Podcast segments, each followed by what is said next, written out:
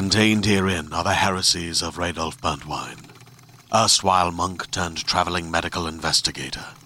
Join me as I uncover the blasphemous truth of a plague ridden world that ours is not a loving God, and we are not its favored children. The Heresies of Radolf Burntwine, coming January 2nd, wherever podcasts are available.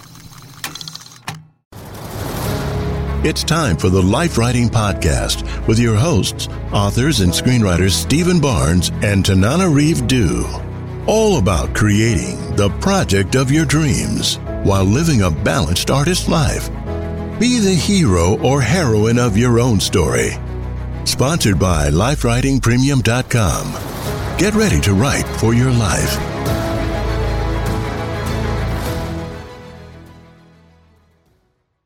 Welcome to the Life Writing Podcast, where married authors and screenwriters Stephen Barnes and Tananarive Due talk about writing during stressful times, breaking into Hollywood, and balancing life. Every week, we'll share more tips on how to build a better life while you create your dream projects. Even if it's only at the rate of one sentence a day, life writing is the application of the tools of writing to life and the tools of life to your writing. Yay! Good to be back. Good to be back. Well, it's kind of a good news, bad news scenario. Let's start with the good news. We had a peak experience recently. I, I, think we've talked about it on the podcast, but not nearly enough as far as I'm concerned. Our 18 year old son, Jason, graduated from high school. Yay! Yay! run the applause again if you want to. Yeah, we really need to put on the applause for that one and the bravo, that is so huge. I have told people if it wasn't the best feeling of my life, it is close. You know, if it is the end of one entire period of our lives, we don't even know who we are on the other side of this. We're going to That's for sure. We have the opportunity to reinvent ourselves and ask questions about our energy and time and focus and and what it is. I I, I think I, I commented on Facebook that I had a, an emotional reaction that I did not expect. Mm. And that is that even though Jason is a very young adult, he's he's he's he's been an old kid. Now he's a very young adult. And stepping across that line, knowing that he could now survive without us, because you know that's what what uh, a high school diploma kind of represents. You've got your basic skills on how to learn, he's big and strong enough that you know he he he'd be able, he able to be able to protect himself against predators. He can find all kinds of work. He can find all kinds of work. So there are is a sense in one sense that my relationship to child a child called Jason is over. And what I am doing now is helping a young man become a man, become an adult. And I look at him and I realize I have never loved a man the way I love Jason. My dad wasn't there for me to mm-hmm. develop that kind of of connection with my my love for him, my respect for him, my caring for him, my hopes and dreams for him. You know, I, but it also there's a selfish aspect of it. I look at this young man, so strong and fast and aggressive when when need be, and I realize for the first time in my life I have a brother. Yes. Someone who would stand beside me. It, it's it's an overwhelming feeling. It, I, I it, there are times when I don't know quite what to do with it. But it's so big, it's, so big a feeling. It's wonderful. I, I really need to look at everything that I've been doing to get to this moment in time and ask myself, are these the tools that I need to use moving forward? Because the timing is exquisite in in the sense of these new opportunities that are opening up in Hollywood at the same time that our responsibilities to Jason have changed. How could it be a better timing? And it's also great timing for something else yeah. that's happening, you know. well, I want to talk about the good part first. Yes, yes, continue, continue on y'all don't even know. I mean, we've talked about the struggles with Jason through school and, you know, pretty much starting from the beginning, you know, because he learns differently and was was active in the classroom and has ADHD. So we were always kind of scrambling to figure it out. And I think what I'm most proud of with Jason is that he figured out a few weeks into his senior year that returning to the school was not working for him for a variety of reasons. Some of it was COVID, some of it was social, some of it was just the routine didn't fit for his life anymore. after well, he spent a year and a half, you know. The thing I'm proudest about for Jason well, you're you're go, no go go ahead, please continue. It's just that he took project. control of it. He was like, "I want to be homeschooled," and even though it was terrifying because we didn't know how to do it, we'd never done it. I have a we have a great former neighbor, Mary Lee Nambu. I got to shout her out because oh my gosh, what would we have done without her advice? Thank you, Mary Lee. She hooked us up. We found a program that worked for him, and Jason ended up working harder and more consistently and taking tougher classes that he ever had. Yeah, that's the important thing right there, as far as I'm concerned, is he was taking standard classes, and some of them are pretty tough with information that was rather than being, you know, denotative, it was it was inferential. And, and, you know, frankly, they weren't even good courses. Some of them. I'm just going to say it. Yeah. I did not, as the one who was sort of primary teacher, looking at the curriculum, deciding, you know, what to emphasize and what not to emphasize there were a lot of things I was rolling my eyes at along the way, but we fashioned a curriculum for him. He went to daily meetings, daily meetings with us on school days, did the work. Oh my gosh, I'm just, I'm overwhelmed now, even thinking about it. So now our ta- our next task is to take him into the into the realm where he is building his own business rather than just going out and getting a job. If he wants to get a job, that's fine. But if he wants to stay at home and kind of do what mom and dad do, then, you know, he's not a fiction writer yet, but mm-hmm. he is a natural communicator. Yes, he is. And he he has something genuine to sell. I mean, we this this podcast is kind of sponsored by Life Writing Premium. You know, you guys understand that. You always hear us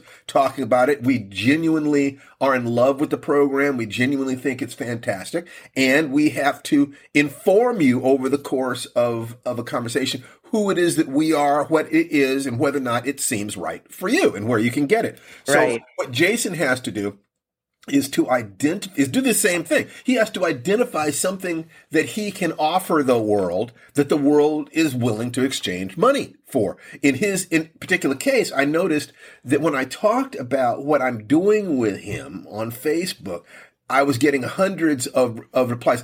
Would you please put this in a book? Would you please? I would love to know more about this. And homeschooling parents were are like, I want to know more. What did you That's guys right. do? And the primary thing. So Tananarive, you you handled the academics. So you're going to be able to talk about that. Jason can talk about the experience of having gone through it and also teach the basics. But my job was to look at what is the what are the psychological and emotional tools that he needs to get through this experience? You were the meta framework guy. Yeah, I was the meta framework guy. That's exactly correct. And what I determined, or the entire hypothesis that I had, was that attention deficit disorder was not a precise definition of his problem because he didn't have a, a, deficit of attention. I noticed him, he could put his attention in a video game all day long. It was that he was not externally motivated to put attention when he's not externally motivated to put attention on something he has to be forced to do it. And he doesn't want to do that. But when he has internal motivation to do something he will do it. So i knew that that's just part of the maturation process part we of set up goals yes that's yes. right. Yes. So it's it's it's the what is to get him successfully through school because we believe that that will have that that is a metaphor for success in life in some useful ways. Go ahead. I interrupted you, sweetheart. No, no, I was interrupting you before you interrupted me. no, we set up a series of goals, and that really helped him visualize what his internal motivations were. And it's so much easier, you know, not have to push, push, push. If he just like every night the homework was just done and it was just like sitting there waiting. It's like, oh, thank goodness, you know, because listen, we've we've been through it. And even though it was a homeschool program, they did have a formal graduation ceremony with all the homeschool students, and we all went to Redlands, which is a community I'd never been to. Relatives came and were able to see him march. So we got all of that you know the bells and whistles even though it was homeschooling. And this is where the story shifts. Is this a good time for me to talk about the shifting story I, I, would add one more thing. Sure. The thing that i saw that gave me the greatest pleasure in all this is he saw that if he had put an hour a day into his classes, he could have been getting straight A's. The instant you understand that, oh, if I do this, I get this positive result, the only question is, do you really want that result? And are you willing to pay the price to do it? You can no longer say to yourself, I cannot. Right. So he crossed that line. And so for me, that was a huge weight off my shoulders. If he knows that, he knows all he needs to succeed in life in some key ways. Anyway, but yeah, then of course the other shoe dropped then the plot thickens. So, you know, one of the uh, downsides of having loved ones come in from out of town is some of those loved ones come in with certain uh, viruses. And it was only a few days, less than a week after the graduation ceremony, I tested positive for COVID. Oh, yeah. Oh, no, the downside. I'm gonna play all the sad stuff. Oh, not okay. That's enough. It's not that sad. yeah, the downside of hugging your loved ones is they're not only saying "I love you," they're saying "Say hello to my little friends." so, and if you listen to this podcast, even Jason was like, "Mom, it's so it's." I hate to say this, but it's almost funny that you would get COVID because I'm the biggest hypochondriac. I'm the most cautious in many ways. Not that other people aren't cautious, but you know, man, you should have seen me like uh, during the beginning of the pandemic, wiping down everything. I have never stopped masking, always with the N95 masks. You know, even if I occasionally went to a movie, and I know some of you were still not going to movies. Big props to you that you're being that cautious, and and I'm not going to criticize anyone. Who's so what were your symptoms? Well, it's so funny because as a hypochondriac, I thought I had COVID 100 times previous to this, but people say you know, you know what I mean? So it started innocuously as a tickle in the throat.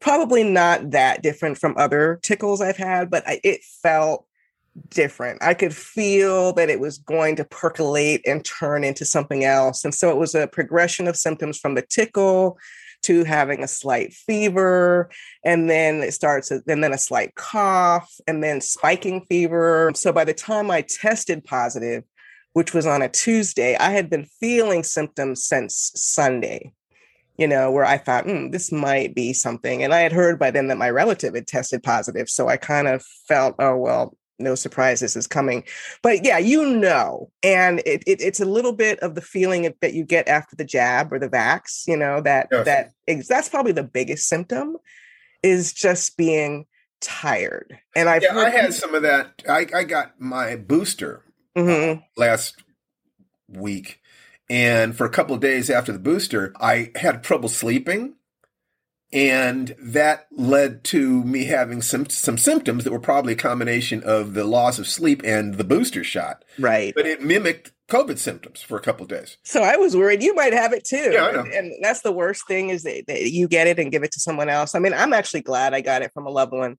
There are plenty of people who have no idea how they got it, and that was kind of my worst nightmare. It's like, uh, what, where, where did my system fail? What did I do wrong? I know exactly what I did wrong. But the uh, the exhaustion piece is is interesting and i think this is where the the lesson lies for a lot of people because i've i've heard that if you try to work through that exhaustion if you try to ignore these symptoms you're going to make them worse. Like i, I hear all kinds of things anecdotally and it doesn't help that the cdc says you should be able to go back to work after five days. The original was 10 days and i'm in week two. 10 days is actually more accurate in terms of my experience of COVID. I would not want to be in an office around people. And I'm well into week two now. Okay. Yeah, so- I'm sure that the CDC was balancing health concerns with economic concerns. In other words, if that it is what is true is that if the economy breaks down, food chains and other things are disrupted and you actually get more death and more disease. So it's like, you know, how do you balance the need to isolate with the need to keep the machine going? It's not a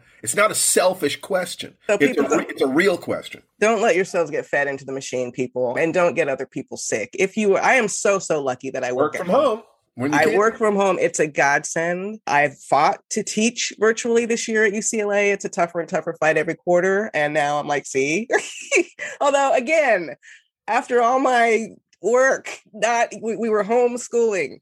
I was teaching virtually. I still managed to get it. And if you're listening to this you probably know a lot of people who are getting it now because for the first time really since the beginning of the pandemic more and more of us are out and about living our lives. I see your Instagram posts, I see your poses without any masks on. A lot of us are vaxxed and boosted and feeling uh, what I would consider a false sense of confidence that we can sort of go back to life as normal. Keep those masks on, keep those KN95 or N95 masks on. I, th- I think the mask is really why people who were in really close contact with the person who gave me COVID didn't get it Right. because uh, the person who infected me didn't infect a traveling companion was because they were always wearing a mask Right. most of the time and and and the lack of the mask was all the difference So how do you, you know, it's it's that question of we need to see each other, we need to touch each other, we need to, you know, to to say I love you, I care about you, and to celebrate each other's lives. At the same time, we need to be safe.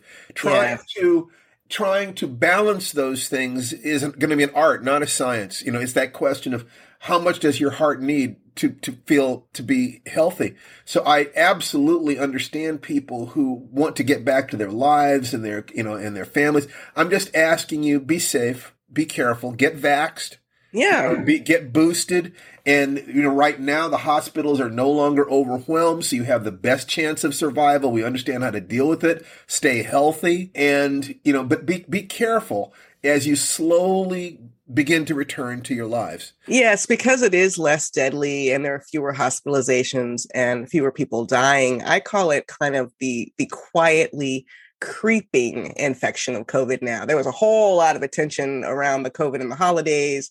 There was a whole lot of attention around delta and og covid as i call the original but not so much in the media about the fact that you all listening probably know three or four people who have COVID right now. You know, maybe three or four people who never had COVID before who have COVID right now, which is Right. would be my category. People who are now on their second, uh, perhaps, infection of COVID, which, by the way, not on my watch. I'll tell you that right now. I have tentatively made some plans for later this year, but I will be very careful about masking and who's in my space. And I will, because this is not, I'm telling you, they say the flu it's not like the flu. I've never had a flu that had me on my back for two weeks. Okay. So it's like the flu in the sense that maybe it doesn't kill you or send you to the hospital. I've been very lucky. I didn't have any, you know, pre existing conditions that made it difficult to breathe. Although I remember Linda Addison, who is a wonderful horror writer and poet, was she was a guest at a virtual salon where she talked about getting OG COVID, as I call it, and she was very severely impaired.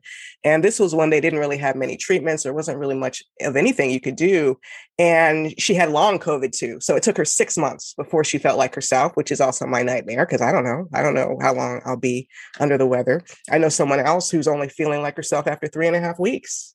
So, yeah, so- you know, but, but, but let me just finish the quick Okay, thing yeah, about Linda is she talked about how she was living alone and for days at a time all she could do was sit in a chair and think about breathing. And that has always stayed with me. I thought if i ever get covid she will be my covid coach. But even though i wasn't having trouble breathing when you have a high enough fever I, even watching television was not of interest. The idea of trying to follow a narrative, it just seemed exhausting. I did not care. I would literally just sit in the chair, not have to think about breathing. But I have to say, breathing has been my way through this. I haven't experienced a lot of anxiety, which is surprising to me as a hypochondriac and someone who's death obsessed. I have not spiraled out to, oh my God, what if I end up in a hospital on a ventilator? None of that. It was just like, oh, okay, well, I guess I'm dealing with this now. And it, it, I use here's my breathing technique for c- staying calm and also to go to sleep. Because when you're staying in bed all day, it can be a little hard to go to sleep at night, right? So I do a breathing exercise, which is, and I can't even do guided meditation. I don't even have the energy sometimes for that. So it's breathe in for a count of four, hold it for four, and then breathe out slowly for a count of eight.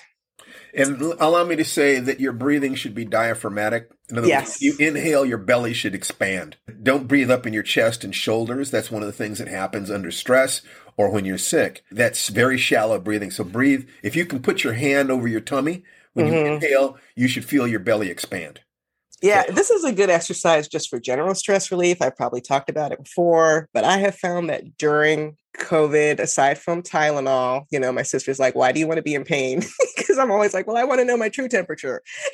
Actually, no, I don't. This morning I took it as soon as I woke up. I don't care what my true temperature is. I just don't want to be in pain. Cough medicine, Tylenol. I have, I have, uh, what do you call this, honey? The thing that COVID brain is real, by the way. You do get that fog. What's the thing that blows the humidifier? Yeah, A I have a- humidifier. Okay. a humidifier to keep my, you know, because congestion is an issue. But other than that, it's really the fight against boredom and the fight not to get up and overdo it the second I start to feel a little better. Because really briefly, Sunday was my best day this past Sunday, a week ago of this podcast. Temperature was low. I even went outside and took a little walk for the first time. And I played virtual mini golf as usual with Steve and our friend Brian Fuller and Nikki, my stepdaughter. And the next day, and it was virtual golf. I was sitting half the time, but the next day I was trashed. And I have never felt as good as I felt Sunday since. And we're taping this on a Thursday. So you really have to pace yourself. Don't feel like, oh, my temperature is normal. I can go back out in the world. Your body will kick your butt. As a podcast network, our first priority has always been audio and the stories we're able to share with you. But we also sell merch, and organizing that was made both possible and easy with Shopify. Shopify is the global commerce platform that helps you sell and grow at every stage of your business, from the launch your online shop stage all the way to the did we just hit a million orders stage. Whether you're selling scented soap or offering outdoor outfits, Shopify helps you sell everywhere. They have an all in one e commerce platform and in person POS system, so wherever and whatever you're selling, Shopify's got you covered. With the internet's best converting checkout, 36% better on average compared to other leading commerce platforms, Shopify helps you turn browsers into buyers. Shopify has allowed us to share something tangible with the podcast community we've built here, selling our beanies, sweatshirts, and mugs to fans of our shows without taking up too much time from all the other work we do to bring you even more great content. And it's not just us. Shopify powers 10% of all e commerce in the US. Shopify is also the global force behind Allbirds, Rothy's, and Brooklinen, and millions of other entrepreneurs of every size across 175 countries. Because businesses that grow, grow with Shopify. Sign up for a $1 per month trial period at shopify.com slash realm, all lowercase. Go to shopify.com slash R-E-A-L-M now to grow your business, no matter what stage you're in. Shopify.com slash realm. Hey there, this is Justin Bartha. I made a funny new podcast, King of the Egg Cream. It has the greatest cast in the history of podcasts with actors like Lewis Black, I'm torn by my feelings for two women. Bobby Cannavale, You can eat it, or if someone hits you, you can put it on your cut. Melanie Lynskey, I wonder what these marvelous things are that look just like boiled chicken feet. Jason Ritter, I can break things and pick locks and kill people. Michael Stuhlbarg, The whole point is to inspire people that they should make themselves better. Ari Graynor, No, don't whet its appetite. What are you, an idiot? me, Justin Bartha, That's not just any egg cream, that's a Lemke's special. and all narrated by the hilarious Richard Kind. This is the story of Harry Dalowitz and how he rose from nothing to become New York's King of the Egg Cream. So if you like funny true stories, come listen to King of the Egg Cream, available wherever you get your podcasts. Let me ask you a question, and this is kind of spontaneous, so I, I don't know what your answer is going to be. But do you think you could do five sun salutations? Yes. Oh, really? I do. I've done two sun salutations. I did two yesterday morning, and I could probably do five today. Interesting, interesting. You could do it. You think you could do it and f- still feel like you were breathing smoothly and you were you were comfortable with it? I'm not 100% sure about the breathing smoothly part, but it's possible if I paced myself. And for those of you who don't know, Steve, would you explain what sun salutations Sun are? salutation is a yogic exercise. It's also called Surya Namaskara. Uh, it's a series of movements, and it is arguable that it is the most sophisticated series of movements in the world that is available to the general public. If you if you look up sun salutation on YouTube, you'll find it. And yeah, you'll last, find some. Last month, I did a thing where I invited people to do one in the morning and one at night for 30 days. Just I didn't know what the results would be. I was kind of wondering about that. And it turns out that because it's possible to modify it greatly, you know that you could be in a wheelchair and still be able to do a version of one mm-hmm. you know if you're if you're in bed you could visualize yourself doing it you know if, if, i was on a respirator i couldn't get up but i could you know tense my muscles as if i was doing it mm-hmm. or just visualize it so it what i was thinking was it's possible that if you did, you know, three sun salutations tomorrow and you still felt okay the rest of the day, and then four, and then five, and you still felt okay the rest of the day, that might be an indication, you know, the question is, when is it safe for you to go back to your life? That it might be possible to use something like you were trying to use, can I go for a walk? Mm-hmm. you know, without feeling completely trashed. I, I, I was just kind of wondering what whether or not that might be a thing of you. if I could do X number of these, I would be ready to go back to my life. I don't well, know whether or not that's reasonable at all. I really don't. For someone, I will try it, sweetie. And for someone like me, I, I don't exercise quite as obsessively, and I use the word with with tenderness as you yes. do.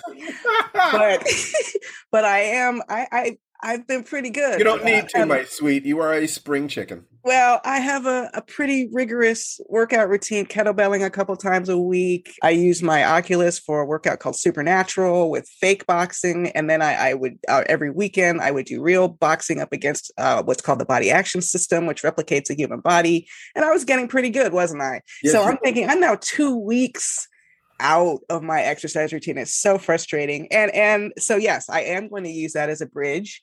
Just yeah, just you come up with a number in your head. When you can do this number, you're ready to get back to your life. Before then, no. You know, just really, really let yourself feel what's happening in your body and your breathing. And I think it will tell you. If you ask it, give me an indication of where I am you know i won't ask you to do more than you can. I of course. expect your body will will will actually be willing to communicate with you yeah because you know as you know if you listen to this podcast we are about writing and the life of the writer so this portion has been about the life of the writer and and a level of fitness and conditioning and frankly i i love that i haven't had any stiffness while i'm sleeping on this airbed so i have some questions about my regular mattress now you, but, are uh, sleeping in your office, not in our I've bedroom. Been sleeping in my office. Yeah, the isolation is what's kept uh, me from infecting either Steve or Jason. Probably. But for me, you know, as a writer, it's such a big part of my life and such a barometer for how I'm feeling that I, I want to actually go back and correct what I said. The most frustrating part is not uh, boredom. It's not feeling like doing much. It's not like not feeling like writing. When I first got that tickle in my throat, I wrote like that morning in a white heat. Like I got, I, I'm working on a short story for a collection I have coming out next year, and I wrote paragraphs and paragraphs of the short story. But since that time, it has been a struggle. And I would say that uh, part of it is that we have some deadlines that I don't want to get too far behind on but part of it is just that writing feeds my spirit if I if I'm not being a writer there are ways in which I don't really know who I am. Right. I think that that is true for most high performers. That the way I put it is, I don't. People ask me, you know, Steve, how do you have so much discipline? And I'll say, I don't have discipline. I have a hunger. Right. But I defined myself as being a particular kind of person, a particular kind of husband, a particular kind of father, a particular kind of writer, a particular kind of martial artist.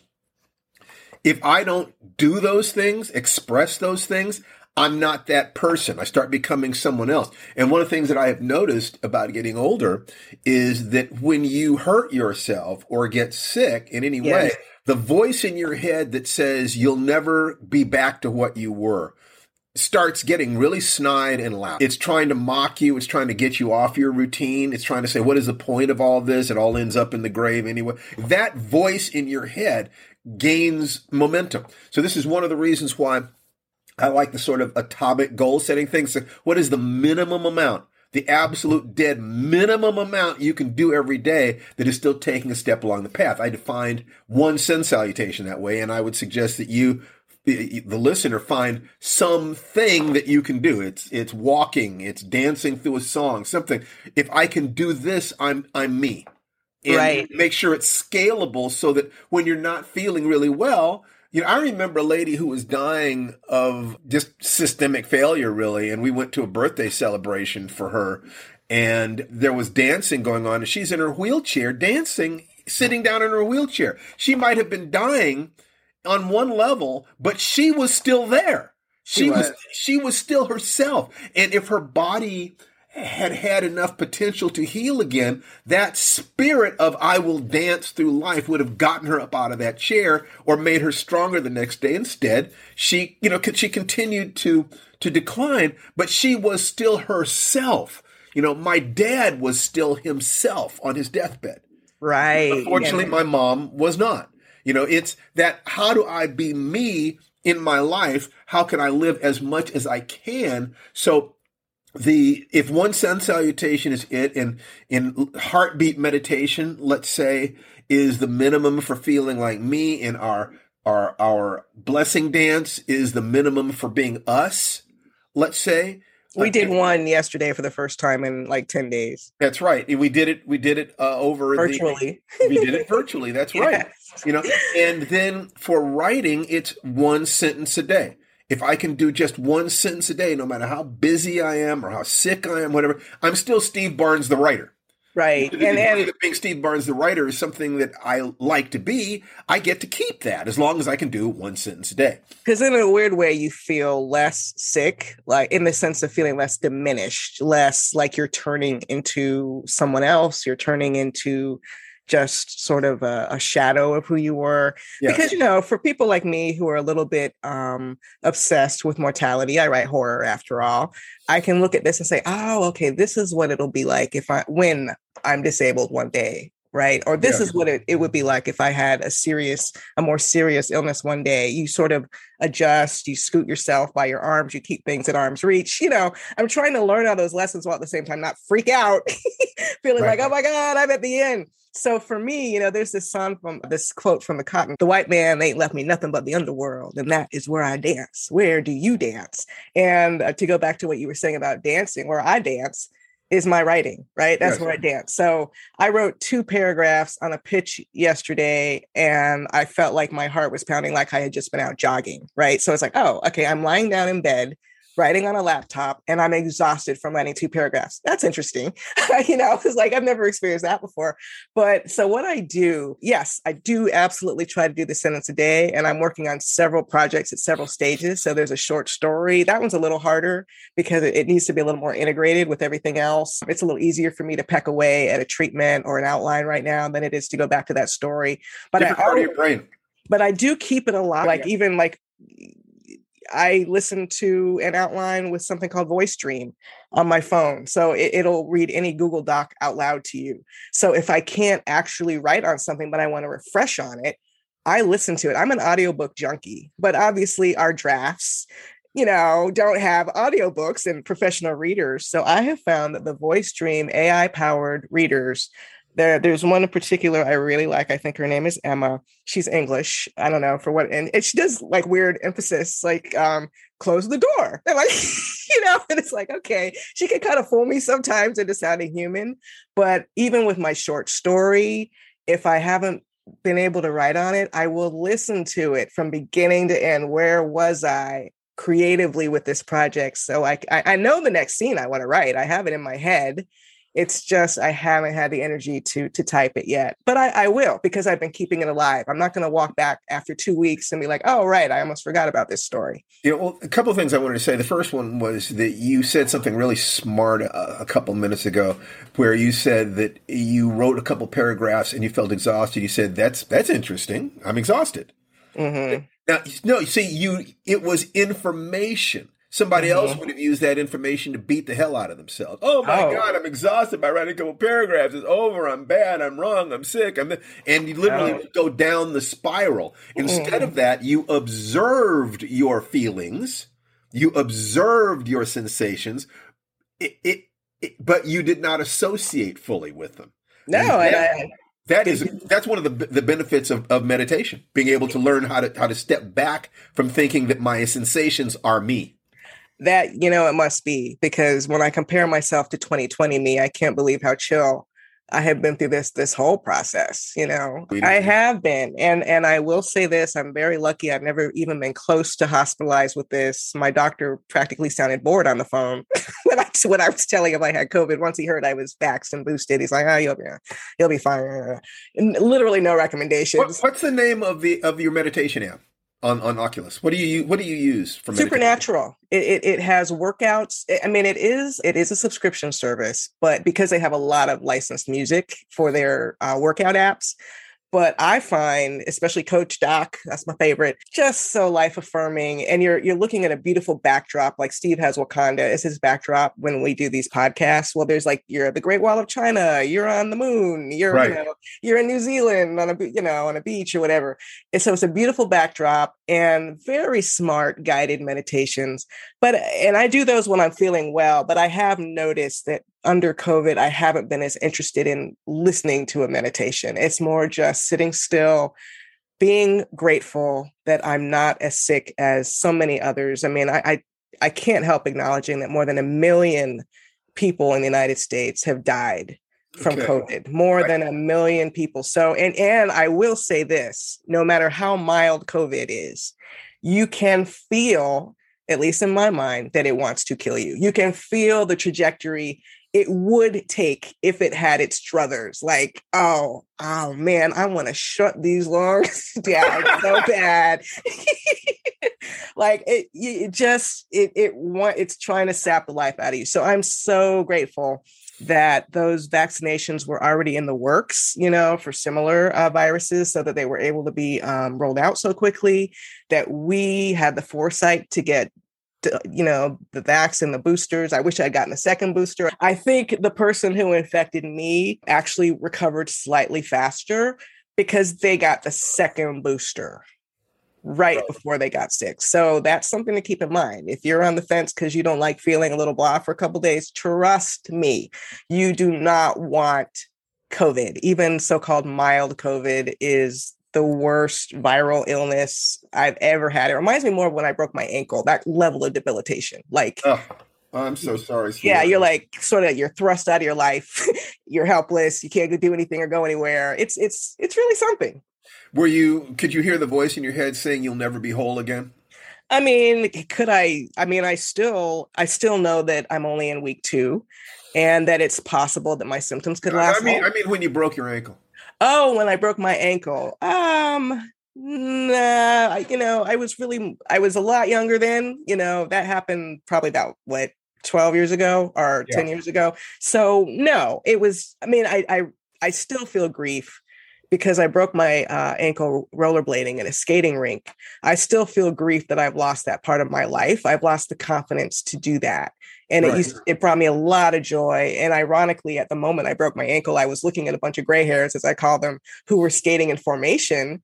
And as a young person i used to skate on south beach. So i was like i was seeing a future. I was like oh i could come here uh, like once a week. I could join this group. And then boom i was on my ass with a broken ankle. And i really haven't been rollerblading since yeah that that ability to feel connected to things that made you happy when you were a kid yeah. You're seeing that in these old people. And I think that you, it's critical in life, you know, for conscious aging, for instance, to continue to do as many of the things that made you happy as you, as you can. I, I all of my sympathy is with the people who want to live their lives as happy. You know, it's like the, the meaning of life is to be joyful and to serve.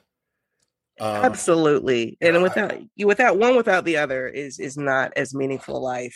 Yeah, I think that you know I, I like the uh, you know the Dalai Lama saying that it, the meaning of life is is to be joyful, and I think that he automatically thought that that would lead to service. But for a lot of people, you know, so I think that eventually he did add the second thing, and I think that that is useful because a lot of us define ourselves in terms of what we contribute to the world. And I know that one of your, you know, you came from a very political family, right? Civil rights, exactly and you still have that, but you also serve as an artist. Right. Writing conscious art that gives hope and perspective, you know, and speaks of love and strength and courage and, you know, in, in the shadow of the worm, so to speak.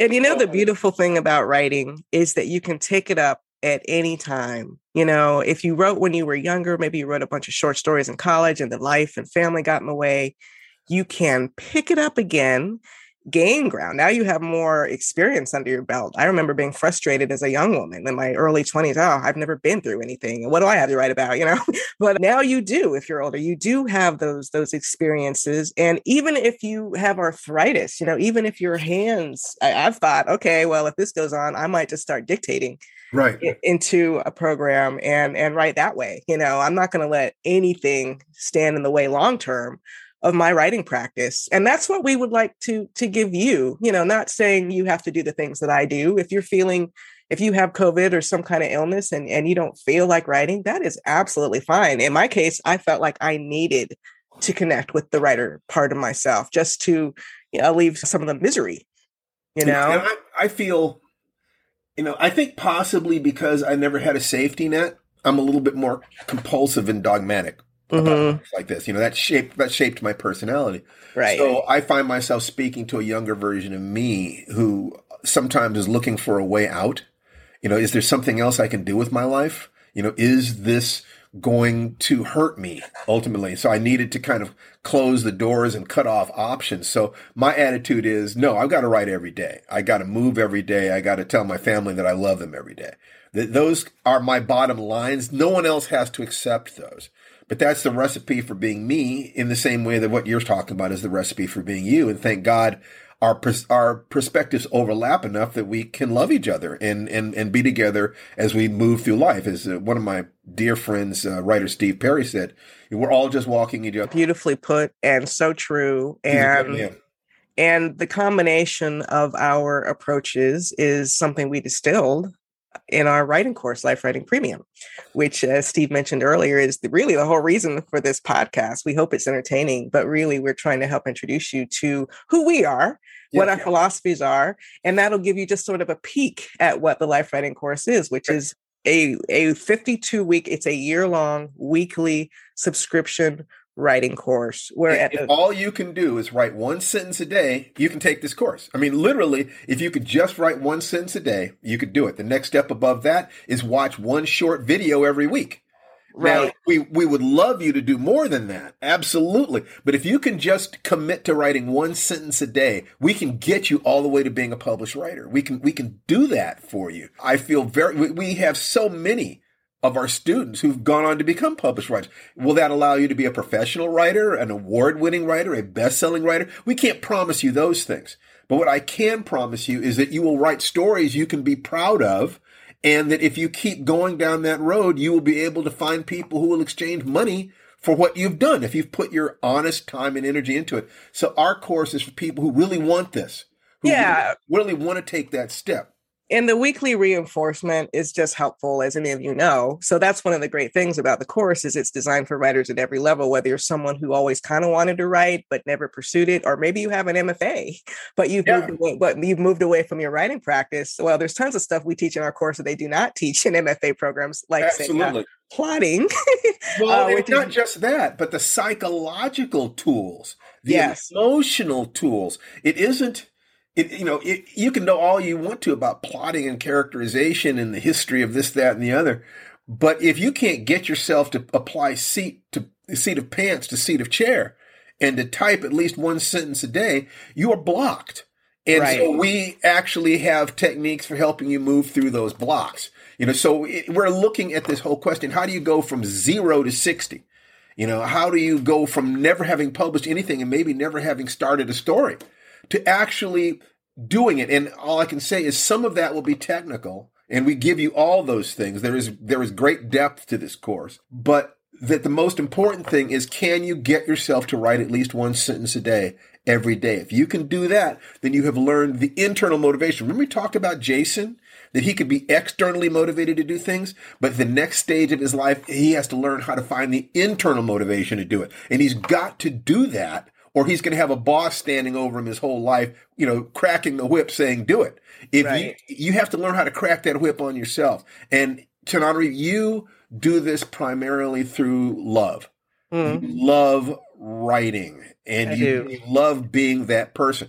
I do it with a combination of love and fear. I love writing. There is still a part of me that is afraid that if I don't do this, bad things will happen. Everything falls apart. Well, yeah, I mean, and that's not the healthiest thing. I'm just being honest about the fact that is actually part of my psychology. Go ahead no matter what you're you're going through i mean maybe you're recovering from covid out there or another illness or you're between jobs or there's something disruptive happening in your life this actually rather than being a bad time to start a course might be the best time to start a course because yes having a little bit of extra breathing room a little bit of extra time is is something that will be very helpful for you. And we all need reinforcement and de- self imposed deadlines, if nothing else, strategies. And because it's a subscription course, even though if you've taken other writing courses, you know they can be very expensive. This one is only, it's $27 a month and you can cancel it at any point if you feel like it's not working for you. So ah, you might want to check it out at www.lifewritingpremium.com. We have a video on that page that'll tell you a little bit more about it too. That's right. www.lifewritingpremium.com. Now, Tananarive, I know you love people and you love teaching them, but I want you to go back to resting. I am going to go back to resting. Okay. And I, I would announce a great guest, but the guest had to cancel because of COVID. And then, you know, I don't know when we'll have another great guest, but we will have another guest. Someone's going to be a guest next week. But thank you for listening. Go out and make yourself the hero or heroine of your own story. And just know that you know you didn't even have the dark night of the soul here. You kept your your your faith. So what could have been a really terrifying experience for you, you were able to maintain the distance and a sense of faith in yourself and your companions and perhaps a higher power. And that's let me tell you, hero's journey. Nothing is going to dampen my excitement about Jason's graduation. So there you go. There it is. All right, sweetheart. You take care, baby. Thank you. Bye bye, everybody. Thank you. See you later. It's so awesome of you to be here. Bye bye, though. No, seriously, bye. All right. Bye bye. bye, honey. Stephen, I completely forgot to mention that we have been chosen to be author guests of honor at the WorldCon convention in Chicago this Labor Day weekend 2022 Hope to see you there in Chicago. You've been listening to the Life Writing Podcast. Join us next time for more conversations about creating the project of your dreams. For more information, go to lifewritingpremium.com and get ready to write for your life.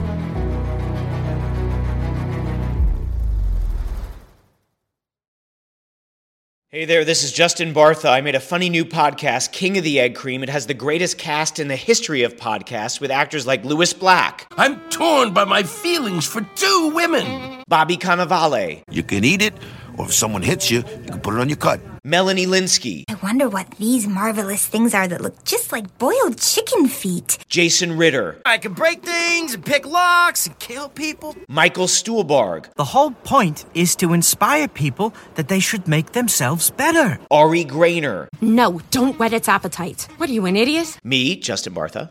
That's not just any egg cream, that's a Lemke's special. And all narrated by the hilarious Richard Kind. This is the story of Harry Dalowitz and how he rose from nothing to become New York's King of the Egg Cream.